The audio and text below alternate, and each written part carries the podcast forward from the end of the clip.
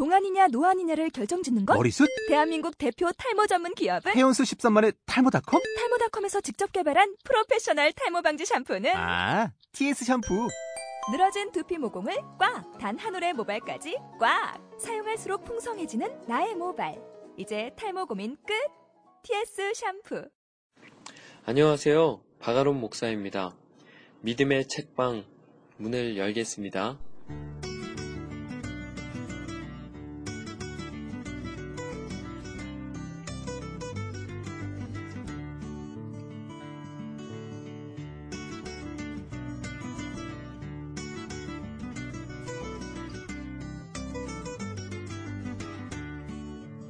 한 주 잘 보내셨습니까? 벌써 2014년이 끝나려 하고 있습니다. 오늘은 아침에 눈이 많이 오더군요. 2년에 한 번씩 눈이 많이 오는 것 같습니다. 제 느낌일까요? 오늘은 지난주에 약속한 대로 C.S. 루이스의 다른 책, 스크루테이프의 편지를 들고 왔습니다. 이제 시작한 지 별로 되지 않아서 구독자는 대부분 제 지인들인데요. 그래서 피드백도 굉장히 솔직합니다. 일단 목소리는 들을만 하다는 이야기, 그러나 초반부에 반복하는 어 소리라든가 짭짭 침 넘기는 소리에 대한 이야기를 들을 때는 좀 민망하기도 합니다. 죄송합니다.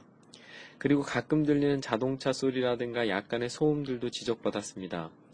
실제로 녹음실을 가지고 진행하는 게 아니고 제가 평소에 일하는 사무실에서 핸드폰 녹음기로 작업하고 있습니다. 약간의 소음을 줄여주는 편집 외에는 거의 그대로 들려드리고 있는 실정이라 그 부분에서는 좀 양해가 필요할 것 같아요. 그래도 이 장소에서 진행하는 것은 제가 책을 읽어주기에 가장 편안한 장소이기 때문입니다. 물론 읽다가 전화가 와서 멈추고 다시 녹음하고 팩스가 오거나 심지어 청소하시는 분이 오기도 해서 곤란하게도 한 번 녹음할 때마다 약 50번 정도 멈추고 돌리는 작업을 하고 있습니다. 그래서 순수 녹음 시간이요. 1시간 30분에서 2시간 정도 걸리는 것 같네요. 그래도 읽으며 저도 진짜 많은 것을 배웁니다. 이 애씀과 노력이 헛되지 않게 많은 응원해 주시기 바랍니다. 이 책 스크루테이프의 편지는 사실 C.S. 루이스의 순전한 기독교보다 훨씬 더 유명한 책입니다. 한국에 들어와서 더 많은 독자들에게 읽힌 책이고요. 순전한 기독교는 교리에 대한 설명을 담고 있기 때문에 조금 어려운 책인 반면에 이 책은 소설과 같은 이야기의 책이기 때문에 더 많이 사랑받았습니다. 특히 형태가 매우 다르는데요. 제목에서 알 수 있다시피 책 전체의 내용은 스크루테이프의 33통의 편지를 담고 있습니다. 그런데 이 스크루테이프가 사람이 아닌 악마입니다. 그리고 받는 이는 웜우드라는 어, 웜우드라 불리는 그 신입 악마인데요. 이 둘은 사촌 관계이면서 상관과 부하 직원의 관계예요. 웜우드는 한 인간을 타락시키는 일을 맡고 있고 스크루테이프는 상관이자 삼촌으로서 어떻게 더 깊이 타락시킬 수 있는지를 편지를 통해 조언합니다. 그래서 이 편지에 사용되는 용어 중에 스크루테이프가 원수라고 부르는 대상은 우리 예수님을 가리키며 스스로 아래에 계신 아버지라 부르는 것은 바로 대악마, 최고의 악마인 사탄을 말합니다. 그리고 이들은 더욱 아래에 있을수록 높은 지위를 갖게 됩니다. 재밌죠? 흥미롭지 않으십니까? 실제로 C.S. 루이스가 가디언이라는 잡지에 이 편지를 게시하기 시작했을 때 엄청난 반향이 있었답니다. 진짜 그 편지들이 악마적이라는 것입니다. 어떻게 악마의 생각을 그렇게 사실적으로 반영할 수 있냐며 잡지에서 그 편지를 게시하지 말라는 항의글이 쇄도했다고 하더군요. 수십 년 지난 지금 제가 보기에도 섬찟할 정도로 악마들이 현실적인데요. 궁금하지 않으십니까? 우리 이 시간에 한번 만나보도록 합시다. 그럼 스크루테이프의 편지 시작합니다. 사랑하는 워무드에게 내가 요즘 맡은 환자의 책 읽기를 지도하는 한편 유물론자 친구와 자주 만나도록 신경 쓰고 있다는 이야기를 잘 들었다. 하지만 좀 순진한 생각을 하고 있는 건 아니냐? 내 말을 듣자니 넌 논증으로 환자를 원수의 소나기에서 보호할 수 있다고 믿는 것 같구나. 몇 세기 전이었다면 그것도 좋은 방법이었겠지. 그 시절에 살던 사람들은 어떤 것이 입증된 경우와 그렇지 않은 경우를 아주 잘 알아보았을 뿐 아니라 일단 옳다고 입증되기만 하면 진짜라고 믿어버렸으니까. 그 당시 사람들은 지금처럼 생각과 행동이 따로 놀지 않았기 때문에 일련의 추론 과정을 거쳐 얻은 결론에 따라 생활 방식을 바꿀 준비가 되어 있었다. 그런데 우리 악마들이 주간지를 비롯한 다양한 무기를 사용해서 상황을 역전시켰지. 그 덕분에 내가 맡은 환자만 해도 어려서부터 수십 가지 상충되는 철학들이 한꺼번에 머릿속에서 난장판을 벌이는 데 익숙해져 있는 게야. 그래서 어떤 교리를 보아도 참이냐, 거짓이냐를 먼저 따지기보다는 학문적이냐, 실용적이냐, 캐캐 묵은 것이냐, 새로운 것이냐, 인습적인 것이냐, 과감한 것이냐를 따지게 되어 있지. 그러니까 환자를 교회에서 멀리 떼어놓기에 가장 좋은 협력자는 논증이 아니라 전문 용어란 말이다. 유물론을 진리로 믿게 만들려고 쓸데없이 나, 시간을 낭비하지 말거라. 그보다는 유물론이야말로 힘차고 단호하면서도 용맹스러운 미래의 철학이라고 믿게 만들어야 해. 내 환자는 그런데 더 신경을 많이 쓰는 족속이니까. 그렇지 않고 논증을 동원할 경우 우리의 투쟁 전체가 오히려 원수의 확고한 기반이 되어버린다는 문제가 발생한다. 원수도 논리에 강하다는 걸 잊지 말거라. 반면에 내가 지금 권고하는 것 같은 아주 실용적인 선전의 영역에서 저 아래 계신 우리 아버지보다 한참 하수라는 사실이 수세기에 걸쳐 밝혀졌다. 아무튼 논증이라는 행위는 잠자고 있는 환자의 이성을 흔들어 깨우는 거나 다름없는 짓이야. 일단 이성이 깨어난 후에 무슨 일이 일어날지 누가 장담할 수 있겠느냐? 그때그때 드는 생각들이야 어떻게든 그 흐름을 비틀어서 우리에게 유리하게 끌 수 있겠지만 내 환자는 그런 사고의 과정을 통해 찰나적인 감각적 경험의 흐름에서 눈을 돌려 보편적인 주제에 관심을 기울이는 치명적인 버릇을 들이게 될 거다. 그러니 너는 무슨 일이 있어도 그의 시선을 감각적 경험의 흐름에 붙들어 두어야 해. 그것이야말로 실제의 삶이라고 믿도록 가르치되 실제가 무슨 뜻인지는 절대 묻지 못하게 하거라. 내 환자는 너처럼 순전한 영적 존재가 아니라는 점을 기억해야 한다. 너는 한 번도 인간이 되어 본 적이 없으니 불쾌하게도 원수는 이 점에서 우리보다 유리하지. 인간이라는 존재가 범속한 것의 압력에 얼마나 속수무책으로 끌려다니는지 실감하기 힘들 게다. 언젠가 내가 말하, 맡았던 환자는 골수 무신론자였는데 대형 박물관에서 책 읽기를 즐겼지. 그런데 하루는 책을 읽고 있던 환자의 생각이 영 잘못된 방향으로 흘러가는 꼴이 보이더구나. 아차하는 사이에 원수가 내 환자 곁에 바짝 달라붙었던 게야. 미처 정신을 차릴 새도 없이 20년 동안이나 공들여 쌓아온 탑이 통째로 흔들리기 시작했다. 그때 이성을 잃고 논증으로 방어하려 들였다면 난 아마 완전히 끝장나고 말았을걸? 하지만 내가 그런 바보짓을 할 리가 없지. 나는 그 즉시 내가 제일 만만하게 쥐고 흔들 수 있는 부분을 건드리면서 점심을 좀 먹어야 할 때가 아니냐고 일러주었다. 보아하니 원수가 즉시 반격에 나서서 이 문제는 점심보다 훨씬 더 중요하다고 말하는 것 같더구나. 우리로서는 원수가 사람들에게 무슨 소리를 짓거리, 는지 전혀 엿들을 수 없다는 건 알고 있겠지? 그래서 내가 말했지. 중요하고 말고 사실 이건 오전이 다 끝나가는 자투리 시간에 생각하기엔 너무 중요한 문제야. 라고 내가 맞장구를 치자 환자의 안색이 눈에 띄게 밝아진 것을 보면 말이다. 이때를 놓칠세라. 점심 먹고 와서 개운한 머리로 다시 생각하자. 그렇게 얼른 덧붙이니까 벌써 저만치 문 쪽으로 걸어가더라. 환자가 거리로 나섰을 때쯤에는 이미 전세가 내 쪽으로 확연히 기울어져 있었다. 나는 석간신문이 나왔다고 외치는 신문파리 소년과 거리를 지나가는 73번 버스를 보여주었지. 그리고 그가 계단을 다 내려오기도 전에 머릿속에 굳건한 확신 하나를 단단히 심어주었다. 혼자 방구석에 처박혀 책을 읽고 있을 때는 온갖 괴상망측한 생각이 다 들 수 있지만 정신이 번쩍 드는 이 건강한 실제의 삶, 여기서 실제의 삶이란 버스와 신문파리 소년을 가리키는 말이다. 앞에 그 따의 관념들이 무슨 의미가 있느냐는 확신 말이다. 환자 자신도 그때가 위험한 고비였다고 느꼈는지 말로 형용할 수 없는 현실의 체감이야말로 혐오스러운 일기의 논리로부터 우리를 보여주는 궁극적인 안전 장치라는 말을 훗날 입버릇처럼 뇌까리곤 했다. 물론 그 환자는 지금 우리 아버지 집에 안전히 거하고 있지. 이제는 내 말을 좀 알아듣겠느냐? 수세기 동안 우리가 쉬지 않고 공작해온 덕분에 이제 사람들은 눈앞에 펼쳐지는 친숙한 일상에 눈이 팔려 생소하기만 한 미지의 존재는 믿지 못하게 되어버렸지. 그러니 계속해서 사물의 일상성을 환자에게 주입해야 해. 꼭 한 가지 명심해 두거라. 기독교에 대해 방어를 하겠답시고 과학, 그러니까 진짜 과학, 그것을 활용하려 들면 절대 안 된다는 사실 말이다. 과학은 결국 내 환자를 부추겨 손으로 만질 수도 없고 눈으로 볼 수 없는 것들을 사색하게 만들고 말 거야. 현대 물리학자들 가운데 그런 애석한 사례가 많이 있었지. 만일 환자가 계속 과학을 가지고 장난치려 들거든 경제학과 사회학을 드립하게 하거라. 하지만 무슨 일이 있어도 우리의 소중한 실제의 삶에서 멀어지는 것만큼은 용납하면 안 돼. 뭐니 뭐니 해도 제일 좋은 방법은 과학 서적 따위는 아예 읽지 못하게 하면서 그런 건 이미 다 알고 있다는 듯 그런 듯한 막연한 느낌만 심어주는 거지. 어쩌다 주워들은 이야기나 이런저런 쪼가리 독서에서 얻은 것들이야말로 이른바 현대 과학의 부단한 탐구가 성취한 결실이라고 믿게 만들거라.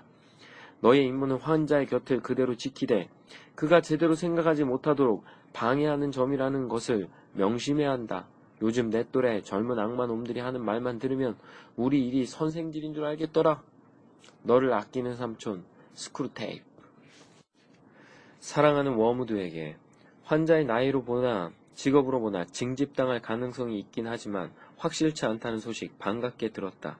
우리와 환자의 앞날이 불확실할수록 좋지. 서로 충돌하는 미래의 모습들이 마음을 온통 채운 채 희망이나 두려움을 번갈아가며 불러일으킬 테니까 원수가 인간의 마음에 접근하지 못하도록 바리케이트를 치기에 불안과 걱정만큼 효과적인 게 없다.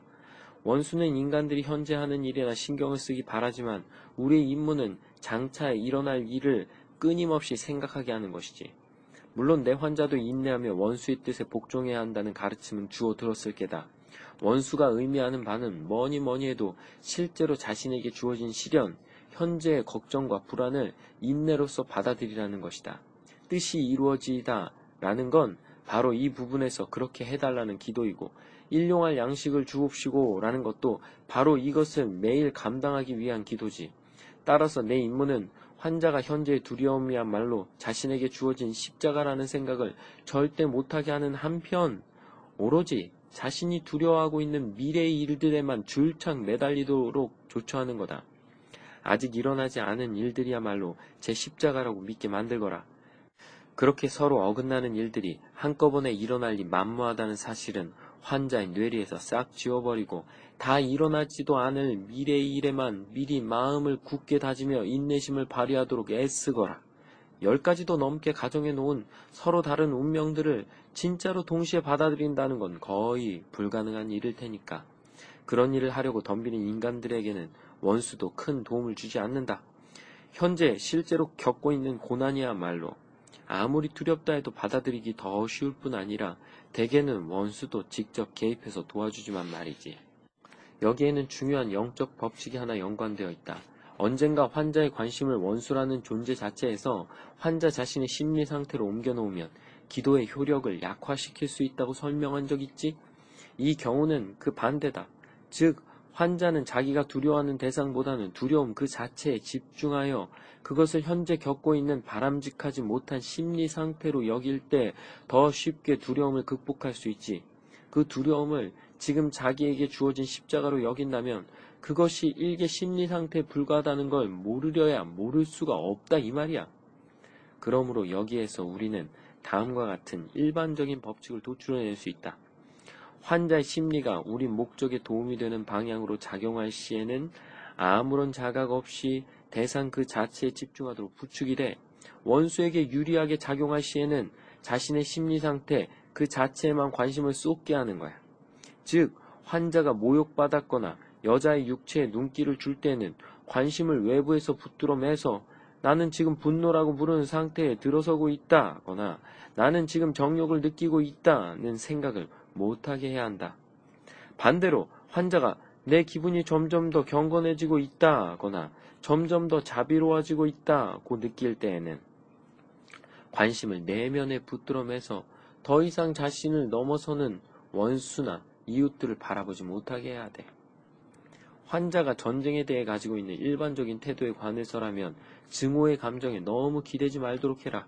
증오는 기독교인이건 반기독교인이건 정기 간행물을 통해 너나 없이 토론하기 좋아하는 주제지.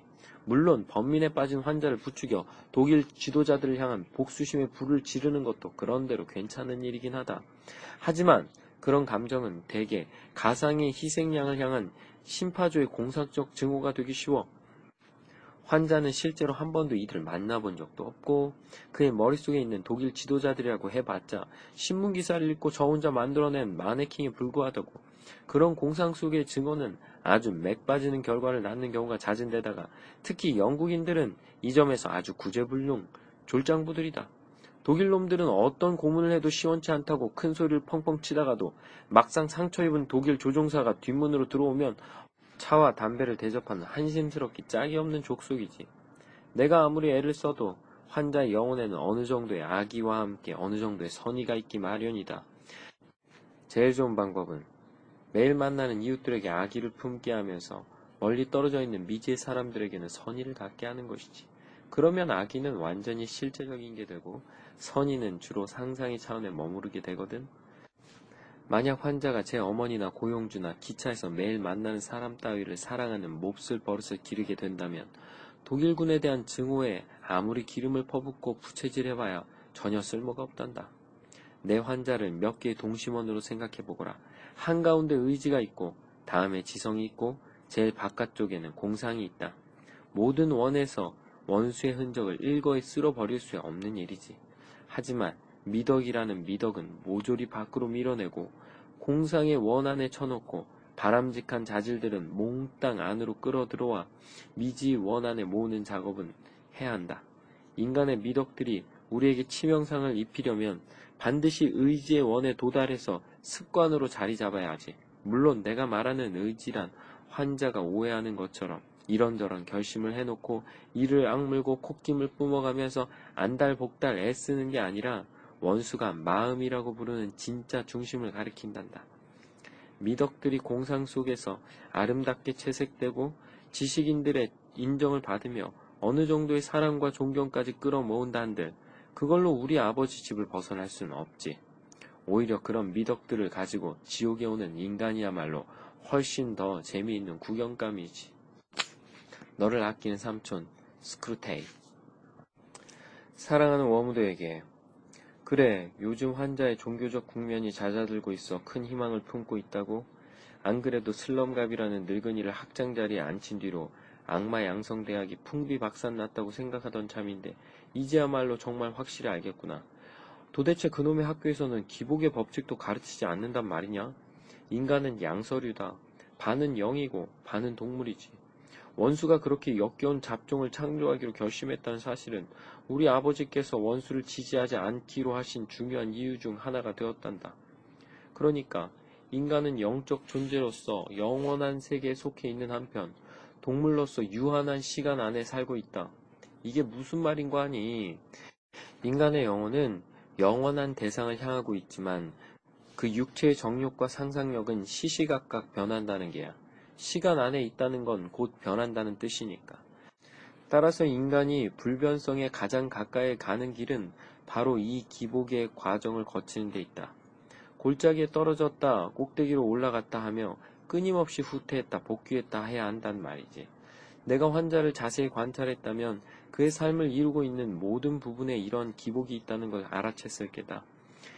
일에 갖는 흥미도, 친구를 향한 애정도, 몸의 욕구도 죄다 오르락 내리락 하지 않든 이 땅 위에 살고 있는 한 인간은 육체적으로 풍성하고 활기차며 쉽게 감동하는 시기와 무감각하고 결핍된 시기를 번갈아 겪어야 한다. 그러니까 지금 내 환자가 겪고 있는 메마르고 무덤덤한 느낌은 내 분별머리 없는 착각처럼 내 솜씨 때문이 아니라 그때그때 잘 활용하지 않으면 아무짝에도 쓸모없는 자연스러운 현상에 불과하다 이 말씀이야. 이 현상을 최고로 잘 활용하려면 먼저 원수가 이걸 어떻게 이용할까를 생각한 다음 그 반대를 택하면 된다. 원수가 인간 영혼 하나를 제 것으로 확보하기 위해 꼭대기보다 골짜기에 더 의존한다는 걸 알면 아마 좀 놀랄 게다. 원수가 특히 아끼는 인간들은 그 누구보다 길고도 깊은 골짜기를 통과해야 한다. 그 이유를 알겠느냐? 우리한테 인간이란 기본적으로 식량에 해당한다. 인간의 의지를 흡수해서 우리 자아의 영역을 확장하는 게 목적이니까. 그러나 원수가 인간에게 요구하는 순종은 이와 전혀 다르지. 원수가 인간을 사랑한다느니, 원수가 섬기는 게 외려 완벽한 자유라느니 하는 말들이 단순한 선전 문구가 아니라 우리야 그렇게 믿고 싶은 마음이 굴뚝 같다만 소름 끼치는 진실이라는 점은 우리도 직시해야 한다. 원수는 자신을 작게 복제해 놓은 이 혐오스러운 인간들, 원수에게 흡수당해서가 아니라 자신의 의지로 자유롭게 원수의 뜻에 따른 결과 규모는 작지만 어쨌든 원수의 삶을 담게 된 것들, 이 인간들로 우주를 우글우글 채울 생각을 정말로 하고 있다고. 우리가 원하는 건 키워서 잡아먹을 가축이지만 그 작자가 원하는 건 처음엔 종으로 불렸다가 결국 아들로 삼는 것이다. 우리는 빨아들이고 싶어 하지만 그는 내뿜고 싶어 하지. 우리는 비어 있어 채워야 하지만 그는 충만해서 넘쳐 흐른다. 우리의 전쟁 목적은 저 아래 계신 우리 아버지께서 다른 존재들을 모조리 삼켜버리는 세상이지만 원수가 바라는 건 원수 자신과 결합했으면서도 여전히 구별되는 존재들로 가득 찬 세상이야. 바로 이 지점에 골짜기가 끼어든다. 원수는 아무 때나 자신이 원하는 수준에서 인간의 영혼이 감지할 수 있도록 능력을 발휘할 수 있는데도 불구하고 왜 그걸 활용하지 않는지 너도 궁금했겠지? 그러나 불가항력과 논의의 여지 없음은 원수가 세워놓은 계획의 본질상 사용할 수 없는 무기임을 이제 알겠느냐? 단순히 인간을 제압하는 건 원수의 계획에 도움이 안 돼. 원수가 최고로 미약하고도 가벼운 존, 정도로만 그 존재를 드러내도 인간의 의지는 간단하게 제압당하고 말걸? 그는 강간은 못한다. 사랑을 호소할 뿐이지. 이게 다 꿩도 먹고 알도 먹겠다는 천박한 생각 때문이야. 피조물과 하나가 되면서도 그들의 모습은 그대로 지니게 하겠다니. 원, 그러니까 단순히 인간들을 싹 없애버리거나 동화시켜버리는 건 아무 소용이 없다는 게지. 물론 원수도 처음에는 약간 제압할 태세를 갖춘단다. 실제로는 미약하게 드러낸 것인데도 인간들에게 굉장해 보이는 임재, 달콤한 감정이 일어나면서 유혹을 쉽게 이길 수 있는 그런 임재를 경험하게 해준단 말이지. 그러나 이런 상태가 오래 가진 않는다. 원수는 얼마 지나지 않아서 그런 후원이나 장려책들을 죄다 거두어들이니까 물론 실제로 거두어들이는 건 아니다. 인간들이 의식하는 경험의 수준에서 그렇게 느껴진다는 게지. 원수는 피조물들이 제 힘으로 석에 내버려둔다. 흥미는 다 사라지고 의무만 남았을 때에도 의지의 힘으로 감당해 낼 수 있게 하겠다는 속셈이지. 인간은 꼭대기에 있을 때보다 이렇게 골짜기에 처박혀 있을 때 오히려 그 작자가 원하는 종류의 피조물로 자라가는 게야. 그러니 이렇게 메마른 상태에서 올리는 기도야말로 원수를 가장 기쁘게 할 수밖에. 우리는 환자들을 밥상에 오를 식사거리로만 생각하는 판이니 끊임없이 유혹을 통해 질질 끌고 와도 무방비할 뿐 아니라 그들의 의지를 방해하면 할수록 좋다. 하지만 원수로서는 우리가 인간을 악으로 유혹하듯이 미덕으로 유혹할 수 없는 일이지. 제 바람대로 인간 스스로 걷도록 가르치려면 붙잡고 있던 손을 놓아야지 별 수 있겠느냐? 그러다가 넘어져도 계속 걷겠다고 의지만 보이면 그 작자는 좋아라 한다고. 그러니 웜우드 속지 말거라. 인간이 원수의 뜻을 따르고 싶은 갈망을 잃었더라도 그렇게 하겠다는 의도를 여전히 가지고 있다면 세상을 아무리 둘러보아도 원수의 흔적조차 찾을 수 없는 것 같고 왜 그가 자기를 버렸는지 계속 의문이 생기는데도 여전히 순종한다면 그때보다 더 우리의 대의가 위험받을 때는 없다. 물론 골짜기가 우리 편에 제공해주는 기회도 있긴 하지. 다음 주에는 그런 기회들을 이용해 먹을 수 있는 힌트를 몇 가지 주도록 하마. 너를 아끼는 삼촌, 스크루테이프. 사랑하는 웜우드에게 지난번 내 편지를 읽고 느낀 바가 있었으면 좋겠구나. 환자가 지금 겪고 있는 침체와 건조함의 골짜기를 제대로 이용하지 않는 한 그의 영혼을 얻기 글렀다는 건 똑똑히 알았겠지? 그렇다면 이번에는 그 이용 방안을 생각해보자. 먼저 내가 발견한 바에 따르면 인간이 오르락 내리락 하는 가운데 골짜기를 지나가는 시기에는 감각적인 유혹, 특히나 성적 유혹이 매번 잘 먹혀든다. 육체적인 활력이 넘치는 꼭대기 시기일수록 잠재적 욕구도 더 커질 텐데 이게 웬 소리냐고? 꼭대기에 있을 때에는 저항력도 최고로 높은 상태라는 걸 잊으면 안 되지. 불행히도 정력을 일으키기에 좋은 건강과 활력은 일이나 놀이, 생각, 무해한 오락에도 쉽게 이용될 수 있다. 따라서 인간의 내면 세계가 삭막하고 냉랭하고 공허할 때 외려 이런 공격이 성공할 가능성이 큰 게야. 골짜기 있을 때의 성욕은 꼭대기 있을 때의 성욕과 질적으로 미묘하게도 다르다는 점을 주목해야 한다. 골짜기 있을 때의 성욕들은 인간들이 사랑에 빠졌다고 표현하는 들쩍지근한 현상으로 기울 가능성은 훨씬 적으면서도 성 도착에 빠질 가능성은 훨씬 크고 종종 성적 욕구를 맥풀리게 만들어버리는 사, 랑의 부산물에 오염될 가능성은 훨씬 적지. 관대하고 상상력 넘치며 심지어 영적이기까지도 한 그런 부산물 말이다. 성욕도 육체의 다른 욕구들과 하등 다를 게 없다. 착실한 술주정뱅이를 만들려면 행복하고 느긋한 기분으로 친구들과 즐기고 있을 때 술을 권하기보다는 침체되고 지쳐 있을 때 일종의 진통제로 마시도록 밀어붙여야 하는 것과 같은 이치야. 어떤 쾌락이든 건전하고 정상적이며 충만한 형태로 취급하는 건 어떤 점에서 원수를 유리하게 하는 것임을 잊지 말거라. 우리가 쾌락을 사용해 수많은 영혼을 포획해 왔다는 건 알지만 아무리 그렇다 해도 쾌락은 원수의 발명품이지 우리의 발명품이 아니지 않느냐? 원수는 쾌락을 만들었지만 우린 지금껏 수없이 많은 연구를 거듭했음에도 불구하고 단 하나의 쾌락도 만들어내지 못했다. 우리가 할 수 있는 일하고는 해봤자 원수가 만든 쾌락들을 인간이 즐기게 하되 단 원수가 금지한 때에 원수가 금지한 방식과 수준으로 즐기도록 유인하는 게 고작이지. 그래서 우리 악마들은 어떤 쾌락이든 자연스러운 상태에서 멀어지게 함으로써 지극히 부자연스러울 뿐 아니라 처음에 쾌락을 만든 자의 흔적이라고는 눈꼽만큼도 찾아볼 수 없고 즐거움 역시 전혀 느낄 수 없게 만들기 위해 불철주야 애쓰고 있다. 쾌락은 감소시키고 그에 대한 갈망은 증대시키는 게 우리가 쓰는 방식이야. 사실 이 편이 효과도 더 확실하고 스타일도 더 낫지. 인간의 영혼을 손에 넣되 아무 대가도 치르지 않는 것. 이것이야말로 우리 아버지의 마음에 진정한 기쁨을 드리는 일이다. 그런데 골짜기는 이 과정을 시작할 수 있는 절호의 기회를 제공하지. 골짜기를 이용해 먹기에 더 좋은 방법도 있다. 이건 골짜기에 관한 환자 자신의 생각을 이용하는 방법인데 늘 그렇듯이 이 작전의 첫 단계 역시 그의 마음속의 지혜가 접근하지 못하도록 막는 것이다. 기복의 법칙에 대해서라면 꿈에도 생각하지 못하게 하거라. 처음 회심했을 때 경험한 열정은 영원 무궁히 지속될 수 있는 것이고 영원히 지속되어야 했다고 지금 경험하고 있는 건조함 역시 그와 똑같이 영원토록 계속될 것이라고 믿게 하라고 이런 오해를 환자의 머릿속에 잘 고정만 시켜 놓으면 그때부터는 다양하게 작전을 실행시킬 수가 있다. 작전 방향은 내 환자가 쉽게 절망하는 비관형이냐, 모든 일이 잘 되리라고 생각하는 낙관형이냐에 따라 달라지지. 비관형, 인간형은 요즘 찾아보기 힘들어졌다만 혹시 내 환자가 그런 희귀종 가운데 하나라면 만사 간단하다. 경험 많은 그리스도인들과 접촉하지 못하게 하고 적당한 성경 구절에 관심을 끈 다음 순수한 의지의 힘으로 예전 감정을 회복하려는 필사적인 시도를 계속하도록 부추길 수만 있다면 게임은 끝난 거나 다름없지. 환자가 좀 더 희망적인 인간일 경우에는 먼저 현재의 영적 저기압 상태를 묵인하게 한 다음 이런 상태도 뭐 그리 심각한 침체는 아니라고 스스로 설득해가며 차츰 차츰 그 상태에 만족하게 만들어야 한다. 그렇게 한두 주일만 유지하면 회심했던 당시의 열정이 좀 지나쳤던 것은 아닐까 의심하게 만들 수도 있지.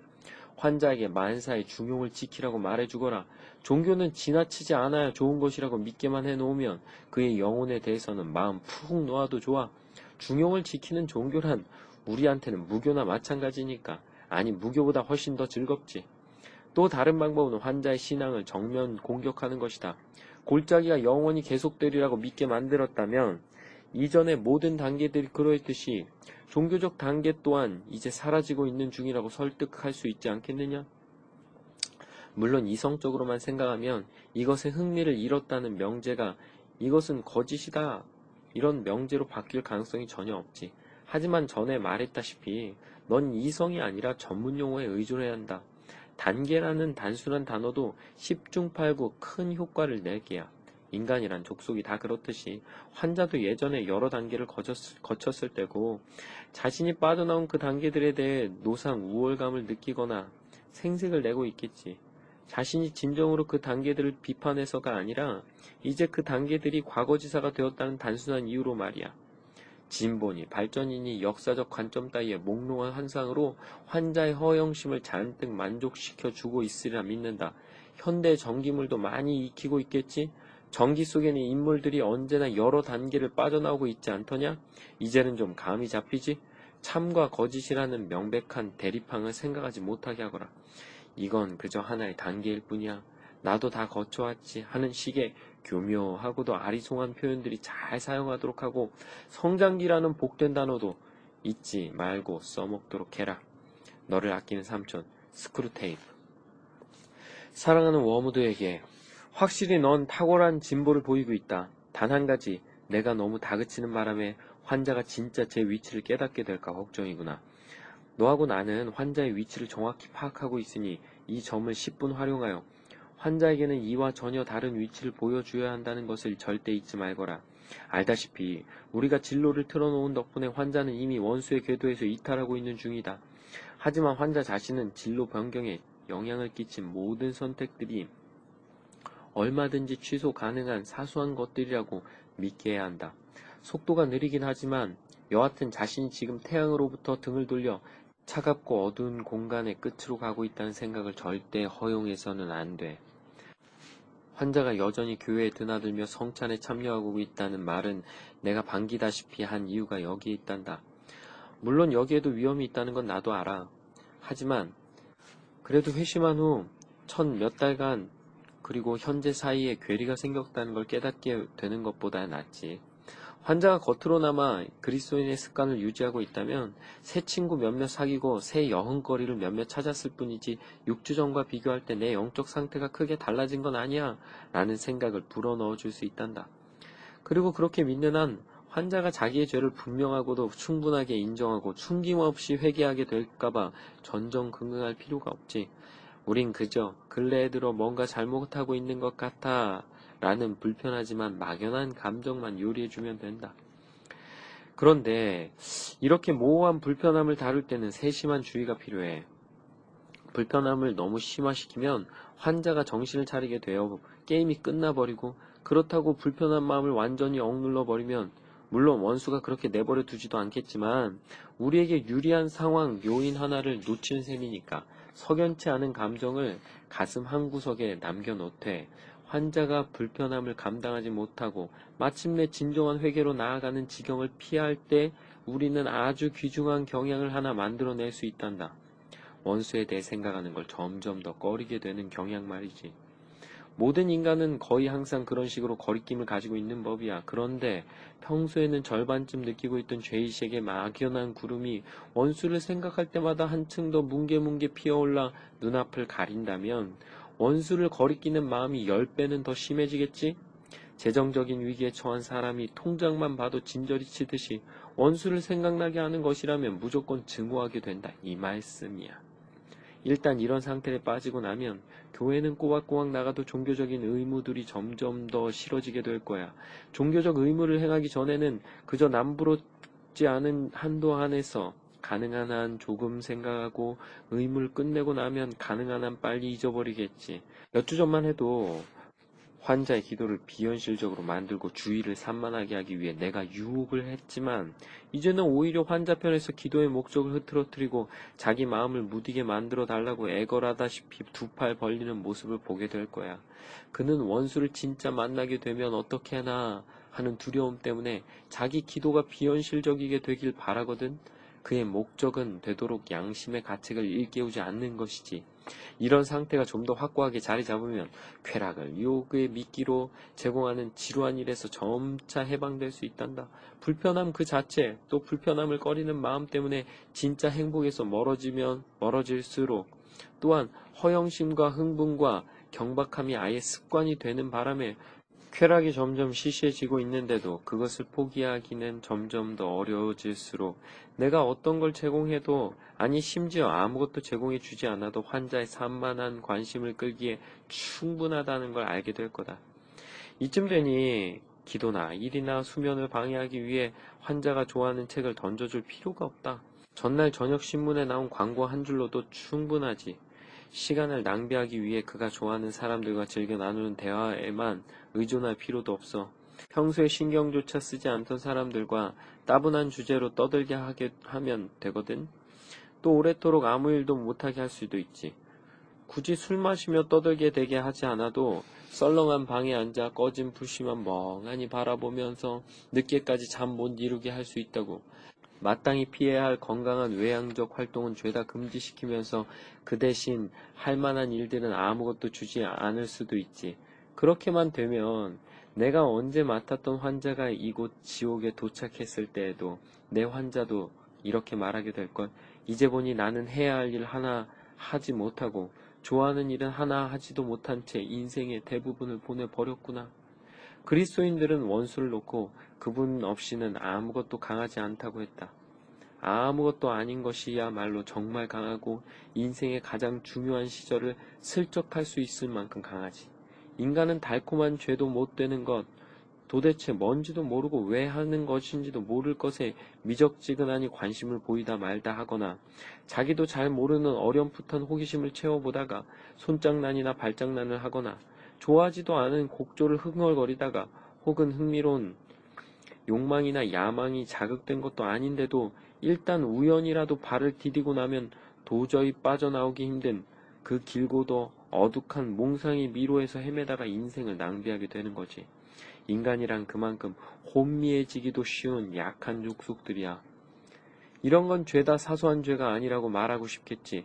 다른 젊은 유혹자들처럼 깜짝 놀랄 만한 죄악을 보고하고 싶어 안달난 꼴이 보이는구나. 하지만 명심하거라. 중요한 것은 내가 환자를 원수에게서 얼마나 멀리 떼어놓느냐 하는 것 한 가지뿐이다. 아무리 사소한 죄라도 그것이 쌓여 인간을 빛으로부터 아무것도 아닌 것으로 조금씩 조금씩 끌어올 수 있으면 그만이야. 만약 도박으로 그런 효과만 낼 수 있다면 살인을 유도하는 것보다 못할 게 없다. 사실 가장 안전한 지옥행 길은 한 걸음 한 걸음 가게 되어 있다. 그것은 경사도 완만한 데다, 걷기도 쉬운 데다, 갈래길도 이정표도 표지판도 없는 길이지. 너를 아끼는 삼촌, 스크루테이프. 사랑하는 웜우드에게 아주 간단한 말을 하느라 아까운 종이를 엄청나게 허비했더구나. 머리꼬리 다 떼고 나면 결국 환자를 놓쳤단 말이 아니냐? 이건 아주 심각한 상황인데 사실 내 무능의 소치를 내가 왜 앞장서서 막아줘야 하는지 모르겠다. 환자가 죄를 회개하고 저쪽에서 은혜라고 부르는 걸 회복한 규모가 정말 내 말대로라면 이건 1급에 해당하는 참패야. 제2의 회심이나 마찬가지라고. 그것도 아마 첫 회심보다 더 깊은 차원의 회심이었을걸? 환자가 오래된 물레방앗간에 산책 갔다 오는 길에 공격을 했더니 꼭 숨을 틀어막는 듯한 구름이 나타나 널 막았다고? 그건 이미 잘 알려진 현상이라는 사실을 알았어야지. 구름은 원수가 사용하는 가장 무지막지한 무기로서 보통은 원수가 아직 완전히 밝혀지지 않은 형태로 환자들에게 직접 임재할 때 나타나는 현상이다. 그 구름에 영원히 둘러싸여 있는 바람에 우리도 도저히 접근할 수 없는 인간들도 있지. 그건 그렇고 내가 무슨 시, 큰 실수를 했는지 좀 따져보자. 무엇보다 먼저 넌 내 나름대로 변명을 내세우며 환자가 진짜 좋아하는 책을 읽도록 허용했다. 그런데 환자는 새 친구들에게 아는 척하려고 책을 읽은 게 아니라 진짜 좋아서 읽었지. 둘째, 너는 환자가 오래된 물레방앗간까지 산책을 나가서 그곳에서 차를 마시도록 허용했다. 환자가 진심으로 좋아하는 시골길을 그것도 혼자 가게 하다니 한마디로 넌 긍정적인 진짜 쾌락을 두 가지나 허용한 셈이다. 그 위험을 알아채지 못할 정도로 무식했단 말이냐? 고통과 쾌락은 너무도 명백한 현실이기 때문에 그것이 지속되는 한 현실의 시금석 노릇을 하게 되는 법이다. 따라서 낭만적인 방법, 이를테면 상상 속에 걱정거리를 만들어 놓고 자기 연면에 빠져 허우적대는 그런 방법을 써서 환자를 멸망시키려면 무슨 일이 있어도 그가 진정한 고통을 느끼지 못하게 해야 한단 말이다. 5분간의 순수한 치통만으로도 터무니없는 것에 느꼈던 낭만적 슬픔의 정체가 드러나면서 내 전략이 저에다 폭로되고 만다고. 넌 세상을 이용해서 즉 허영심이나 부산스러움, 아이러니, 사치스러운 따분함을 쾌락인 양 속임으로 환자를 파멸시키려고 애쓰는 중이었다. 그런데 그런 내가 어떻게 진정한 쾌락이야말로 최후까지 막아야 할 금기사항임을 잊을 수가 있단 말이냐. 내가 지금껏 그렇게나 노력해서 환자로 하여금 애지중지하게 만든 싸구려 쾌락들이 단 한순간의 비교로 무색해지려는 걸 예견치 못했다는 거냐? 내가 허용한 책과 산책의 쾌락이 무엇보다도 위험하다는 걸 왜 몰랐어? 그 쾌감이 환자의 감수성에 덮여있던 덮개를 벗겨내고 이제야 제 모습을 되찾아 고향으로 돌아가려는 느낌을 줄줄 몰랐느냐고. 환자를 원수에게서 격리시키기 위해 예비 단계로 먼저 그 자신에게서 격리시키려는 작업이 순조롭게 진행 중이었는데 이제 다 글러버렸다. 물론 원수도 인간을 그 자신에게서 격리시키기 원한다는 건 안다. 하지만 방향이 달라. 그 작자는 이 조그만 버르지들을 진짜로 좋아하기 때문에 한 마리 한 마리 차이에 터무니없이 큰 가치를 부여한다는 걸 명심해야지.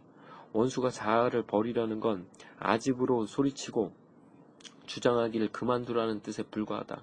그래서 인간들이 아집을 버리고 나면 진짜 각자의 개성을 전부 돌려준다고. 원수는 인간이 온전히 그의 것이 될 때 그 어느 때보다 더 진정한 제 모습을 찾을 수 있다고 큰 소리친다. 불행히도 이건 원수의 진심이지. 그러니까 원수는 그의 뜻에 온전히 복종하기 위해 설사 해롭지 않은 의지라 하더라도 기꺼이 포기하는 인간을 기뻐하는 반면 그 밖에 다른 이유로 제 본질에서 벗어나 표류하는 인간을 아주 싫어한다.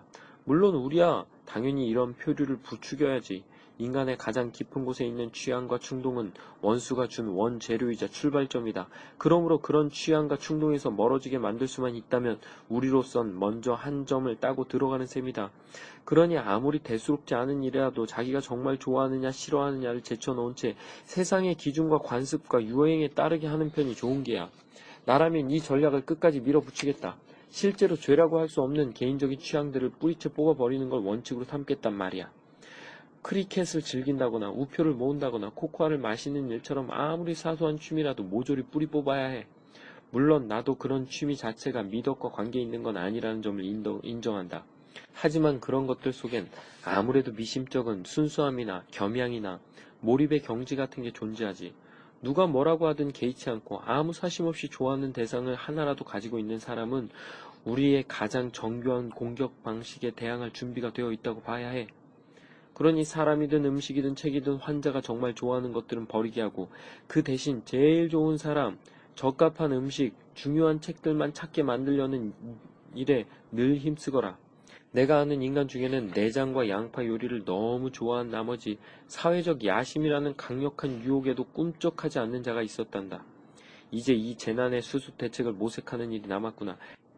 가장 중요한 것은 환자가 어떤 것도 행동으로 옮기지 못하도록 막는 것이다. 이 새로운 회계에 대해 아무리 생각을 많이 한들 행동으로 옮기지 않는 한 전혀 문제될 게 없어. 그 하찮은 짐승이 자기 머릿속에서만 뒹굴게 하거라. 글재주가 눈꽃만큼이라고 있거든 이 경험에 대해 책에 쓰게 하고 글쓰기는 원수가 영혼에 심은 씨앗을 말려 죽이는데 종종 탁월한 효과를 내니까 여하튼 행동으로 옮기는 것만 아니라면 무슨 짓이라도 하게 두거라 상상과 감정이 아무리 경건해도 의지와 연결되지 않는 한 해로울 게 없다 어떤 인간이 말했듯이 적극적인 습관은 반복될수록 강화되지만 수동적 습관은 반복될수록 약화되는 법이거든 느끼기만 하고 행동하지 않는 경우가 많아질수록 점점 더 행동할 수 없게 될 뿐 아니라 결국에는 느낄 수도 없게 되지. 너를 아끼는 삼촌, 스크루테이프. 사랑하는 웜우드에게 지난번 네 보고를 받고 제일 걱정되는 건 환자가 처음 회심했을 때처럼 자신만만한 결심들을 남발하지 않는다는 점이다. 듣자니 앞으로는 계속 선한 일만 하겠다는 약속도 펑펑하지 않았더구나. 심지어 한 번 받은 은혜가 평생 지속되길 바라는 것도 아니고 그저 매일매일 닥치는 유혹을 이길 수 있도록 그 매일 순간에 해당하는 만큼의 은혜만을 바란다니 상황이 여간 심각한 게 아니다. 지금 해야 할 일은 딱 하나. 내 환자는 겸손해졌다. 환자가 그 사실에 관심을 갖도록 유도해 보았느냐? 미덕이란 인간 스스로 그것을 가졌다고 의식하는 순간의 위력이 떨어지는 법인데 겸손의 경우에는 특히 더 그렇지. 환자의 심령이 진짜 가난해진 순간을 잘 포착해서 세상에 내가 이렇게 겸손해질 수 있다니 하는 식의 만족감을 슬쩍 밀어 넣거라. 그러면 거의 즉시 교만, 자신이 겸손해졌다는 그 교만, 그것이 고개를 들게야. 혹시라도 환자가 위험을 눈치채고 이 새로운 형태의 교만을 다 잡으려 들거든 이번엔 그런 시도를 했다는 사실을 자랑스러워하게 만들라고 이런 식으로 하면 내가 원하는 많은 단계들로 나아갈 수 있다. 하지만 너무 오래 써먹진 말거라. 혹시라도 환자의 유머 감각과 균형 감각이 깨어날 시에는 너를 간단히 비웃고 잠자리 들 수도 있으니까. 겸손이라는 미덕 자체에 관심을 고정시킬 수 있는 다른 유용한 방법들이 많이 있다. 대부분의 미덕이 그렇듯이 원수는 겸손을 통해서도 인간이 자신에게서 눈을 돌려 원수와 이웃을 향하게 되길 바라지. 자괴감이나 자기 혐오의 감정들도 길게 보면 결국 이 한 가지 목적을 위해 고안된 것들이야. 그러니 그 목적이 달성되지 않는 한 우리에게는 해로울 게 없다. 인간이 계속 자기에 대한 생각에 갇히게 된다면, 그리고 무엇보다 자기 결, 경멸을 출발점으로 하여 다른 인간들을 경멸하게 하는 자리로 나아가며 우울함과 냉소주의와 잔인함으로 나아가게 된다면 우리한테는 외려 이득이지. 그러니 너는 환자가 겸손의 진정한 목적을 보지 못하게 한다. 겸손이란 자기 자신을 아예 잊어버리는 게 아니라 자신의 능력과 성격에 대해 특정한 형태의 의견, 즉 낮은 평가를 갖는 것이라고 생각하게 만들라고. 환자도 물론 몇 가지 재능쯤은 가지고 있겠지. 겸손이란 내 재능의 가치를 내가 실제로 믿고 있는 수준보다 낮게 보려고 애쓰는 것이라는 생각을 마음속에 꼭꼭 박아주거라. 실제로도 인간의 재능은 저들의 생각만큼 가치 있는 게 못 되지만 그건 중요한 점이 아니다. 정말 중요한 건 어떤 자질에 대한 진실보다 평가를 더 중요시함으로써 미덕의 싹이 나타난 족족 거짓과 가식의 요소를 그 중심에 주입하는 것이지. 이 방법을 통해 수천 명에 이르는 인간들이 겸손이란 아름다운 여자가 스스로 못난이라고 믿으려 애쓰며 명석한 남자가 스스로 멍청이라고 믿기 위해 노력하는 것이라고 믿게 되었다. 그래서 뻔히 사실과 다른 걸 믿으려는 애들을 쓰는 경우가 있는데 그런 시도가 성공할 리 있겠나? 게다가 우린 인간이 이렇게 불가능한 일을 해보려고 노력하는 사이에 끊임없이 저 자신만 생각하도록 붙들어 둘 기회를 얻을 수 있지. 원수의 전략을 예측하려면 그의 목적이 무엇일까를 먼저 생각해 보아야 한다. 원수가 원하는 건 인간이 세상에서 가장 좋은 교회를 설계한 후 그것이 가장 좋은 교회라는 사실을 알고 기뻐하는 거야. 다른 사람이 설계했을 때보다 더하지도 덜하지도 않은 기쁨으로 말이지. 원수는 결국 인간이 자신에게 유리한 편견으로부터 자유로워서 이웃이 가진 재능을 볼 때와 똑같이 해 뜨는 광경이나 코끼리나 폭포수를 볼 때와 똑같이 자신의 재능 또한 솔직하고도 감사한 마음으로 기뻐할 수 있길 바라는 거다. 원수는 그리하여 인간 한 사람 한 사람이 모든 피조물, 자신을 포함해서 그 모든 피조물은 하나같이 영광스러운 뛰어난 존재임을 인정하게 되기를 바란다. 물론 인간의 동물적인 자기 사랑이야. 그 작자도 하루빨리 없애고 싶어 하지. 하지만 원수는 새로운 종류의 자기 사랑, 자기 자신을 비롯하여 모든 자아를 향한 사랑과 감사를 회복시키기 위해 장기 정책을 쓰고 있다. 이게 무서운 거지. 이웃을 정말 제 몸처럼 사랑하기를 배운 인간은 저 자신 또한 이웃처럼 사랑할 수 있게 된다. 이건 최고로 불쾌하고도 납득할 수 없는 원수의 특징 때문인데 우리가 절대 잊으면 안 될 그 특징이란 바로 그 작자가 자신이 창조해낸 저 털없는 두 발 짐승들을 진짜로 사랑한다는 것. 그래서 왼손으로 가져간 것이 있으면 항상 오른손으로 돌려준다는 것이다. 따라서 원수는 인간이 나의 가치라는 주제에 마음을 두지 않게 하려고 총력을 기울일 게다. 그는 인간이 자신을 별 볼 일 없는 건축가나 시인으로 폄하하려고 애쓰, 애쓰느라 시간과 노력을 들이기보다는 차라리 자신을 위대한 건축가나 위대한 시인으로 생각하게 한 다음 그에 대해 잊어버리는 편을 더 좋아할 거라고. 따라서 내가 환자에게 허영심이나 거짓 겸손을 불어넣으려 들라치면 원수편에선 즉각 사람이 자기 재능에 대한 의견을 피력해야 한, 할 입장에 처한다는 건 그리 흔치 않은 일이라는 점을 분명하게 일깨우며 반격을 개시할 게다. 명예의 전당에서 자신의 서열이 정확히 몇 번째쯤 되는지 굳이 생각해 놓지 않아도 능력을 최대한 개발하는 데는 지장이 없다는 거지. 너는 무슨 수를 써서라도 환자가 이런 사실을 깨닫지 못하도록 막아야 한다. 또 원순이 인간들이 입으로는 고백하지만 실감하지 못하는 교리 하나를 환자의 마음속에 현실화하려 들 거야. 인간들이란 스스로 창조해낸 존재가 아니며 그들의 재능 역시 원수가 준 것이므로 제 머리 색깔을 자랑스러워하는 건 당연한 일이라는 교리 말이지. 원수가 때와 방법을 가리지 않고 추구하는 목적은 환자의 마음을 자신의 가치에 관한 문제들에서 떼어놓는 것이고 내 목적은 환자의 마음을 그런 문제들에 붙들어 놓는 것이다. 원수는 아무리 죄의 문제라 하더라도 환자가 너무 깊이 천착하길 바라지 않지. 일단 회개했으면 되도록 빨리 관심을 밖으로 돌릴수록 좋아한다고. 너를 아끼는 삼촌, 스크루테이프. 친애하는 웜우드에게, 뭐야? 내 환자가 사랑해. 그것도 최악의 사랑에 빠진 데다가 상대는 내 보고서에 이름조차 올리지 않았던 여자라고? 언젠가 편지에 아무 생각 없이 쓴 표현들을 내가 비밀 경찰한테 찔렀던 일 기억하느냐? 궁금해할 것 같아 하는 말인데 그 바람에 생긴 작은 오해는 이제 깨끗이 해결되었다. 그걸 빌미로 나의 친절한 조언을 얻으려 했다면 큰 착각이라고 말을 하고 싶구나. 그간의 다른 실수들과 함께 이번 건에 대해서도 대가를 단단히 치러야 할 걸? 무능한 유혹자들을 수감한 신설 교도소에 관한 안내 책자가 새로 나왔길래 동봉한다. 사파가 많으니 지루한 페이지는 하나도 없으리라 믿는다. 이 여자의 신상 기록부를 찾아보니 정말 끔찍하더구나. 그리스도인도 보통 그리스도인이 아니야. 역겹고 조용조용하고 선웃음을 쳐대고 얌전을 떠는 데다 말수도 적고 쥐새끼 같은 매갈이 없고 미천하고 순결하고 순진한 아가씨더구나. 쬐끄만 짐승 같은 것. 생각만 해도 욕지기가 나네. 신상 기록부를 한 장 한 장 넘길 때마다 악취가 진동하면서 꼭 불에 댄 것처럼 뜨끔뜨끔 하더라니까. 세상이 이렇게까지 타락하다니. 정말 미치겠군. 옛날 같으면 두말할 것도 없이 원형 경기장으로 보내버렸을 텐데 거기야말로 그런 여자한테 딱 어울리는 장소지. 하긴 거기서도 썩 좋은 일을 할 것 같진 않다.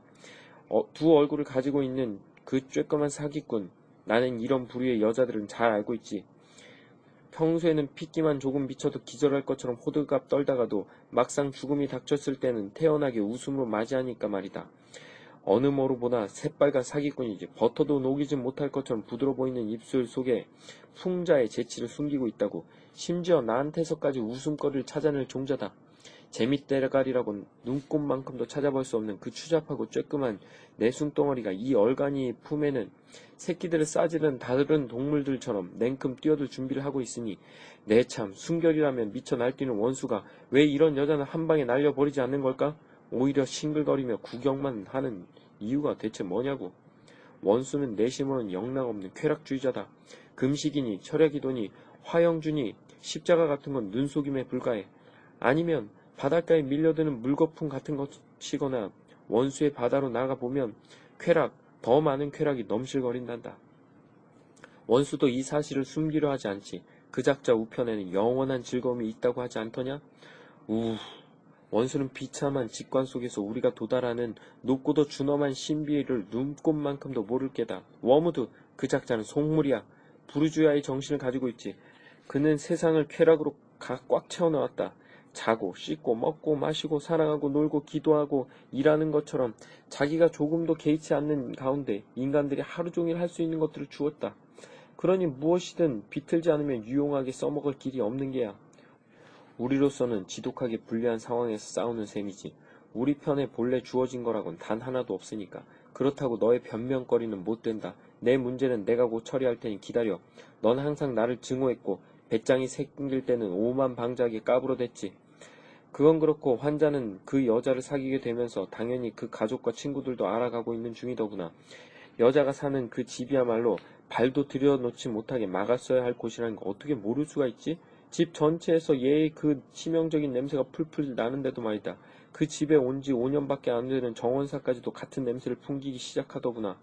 하다못해 주말에 방문한 손님들까지 그 냄새에 묻혀가는 데다가 개나 고양이까지 악취가 배어있는 형편이다. 그 집은 도저히 뚫고 들어갈 수 없는 신비로 온통 감싸여 있다. 가족 한 사람 한 사람이 어떤 방식으로든 다른 가족에게서 미천을 끌어오는 것만큼 틀림없는데 이건 기본적인 원리에 해당하는 문제다. 도대체 그 방식을 알아낼 길이 없단 말이야. 그 집 인간들은 자기네가 사실 없는 사랑이라는 가면 뒤에 진짜 숨기고 있는 게 뭔지에 대해 원수만큼이나 악착같이 비밀을 지키고 있다. 그 집과 그 집 정원은 하나의 거대한 외설이야. 어떤 인간 작가가 천국을 묘사한 내용과 매수가올 정도로 닮아있지. 오직 생명만 있는 곳. 그리하여 음악이 아닌 것은 모두 침묵인 곳. 음악과 침묵이라니. 둘 다 정말 싫다. 우리 아버지께서 지옥에 입성하신 이래 광년으로 따져도 인간이 표현하지 못할 만큼 오래전 일이지만 지옥 공간 중 단 한 치, 지옥 시간 중 단 한순간도 그 끔찍한 세력에 내주지 않는 채 오직 소음의 영토로 남아있다는 게 얼마나 감사하냐.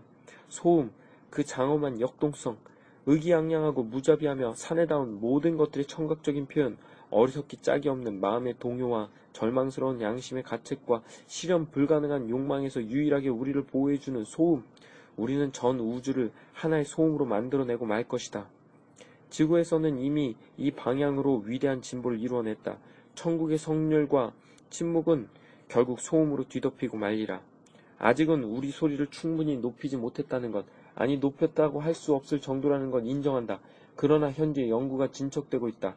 그동안에 너도 엮었고 하찮은 으 편지를 쓰다가 흥분한 나머지 나도 모르게 큰 진의 형상이 되고 말았다. 그래서 나머지는 비서에게 받아쓰라고 했다.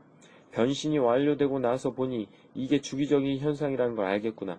이 소문이 인간한테까지 퍼지는 바람에 밀턴이라는 시인의 작품에 왜곡된 설명이 나오게 되었지.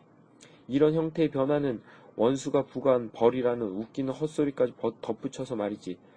그에 비하면 현대 작가 쇼인가 뭔가 하는 인간인데 그쪽이 오히려 진실을 더 잘 파악했다고 할 수 있다. 변형이란 안에서부터 진행되는 것으로서 생명력의 영광스러운 표현이지. 우리 아버지께서 자신 이외에 누, 무언가를 숭배했다면 바로 이 생명력을 숭배하셨을 게다. 이런 형태가 되고 나니 너를 만나 결코 갈라놓을 수 없는 포옹으로 나한테 결합시키고 싶은 마음이 굴뚝 같구나. 지옥의 심연 숭고부 차관, 뭐 기타 등등이신 스크루테이프 각하를 대신하여 토드파이프가 서명함. 토드파이프. 어떠세요? 잘 들어보셨나요? 단어들 가운데 조금 어려운 이야기도 있으리라 생각합니다.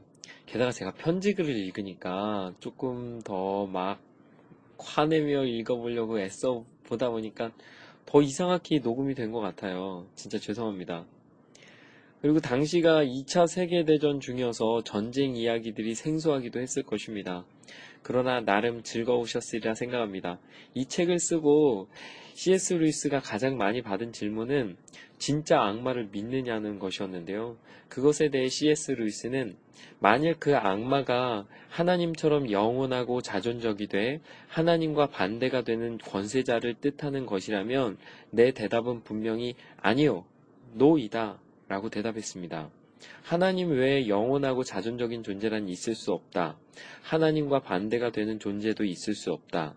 그 어떤 존재도 하나님의 완전한 선에 대적하는 완전한 악을 얻을 수 없다. 이렇게 대답했다고 하더군요. 이 이야기는 소설입니다. 가설이지요. 그러나 이 이야기가 분명 우리가 믿는 신앙에 대해 어떤 삶의 태도를 지녀야 하는지는 잘 알려주고 있다고 생각합니다. 더 많은 내용이 알고 싶다면 이번 주에 한번 읽어보시면 어떨까요?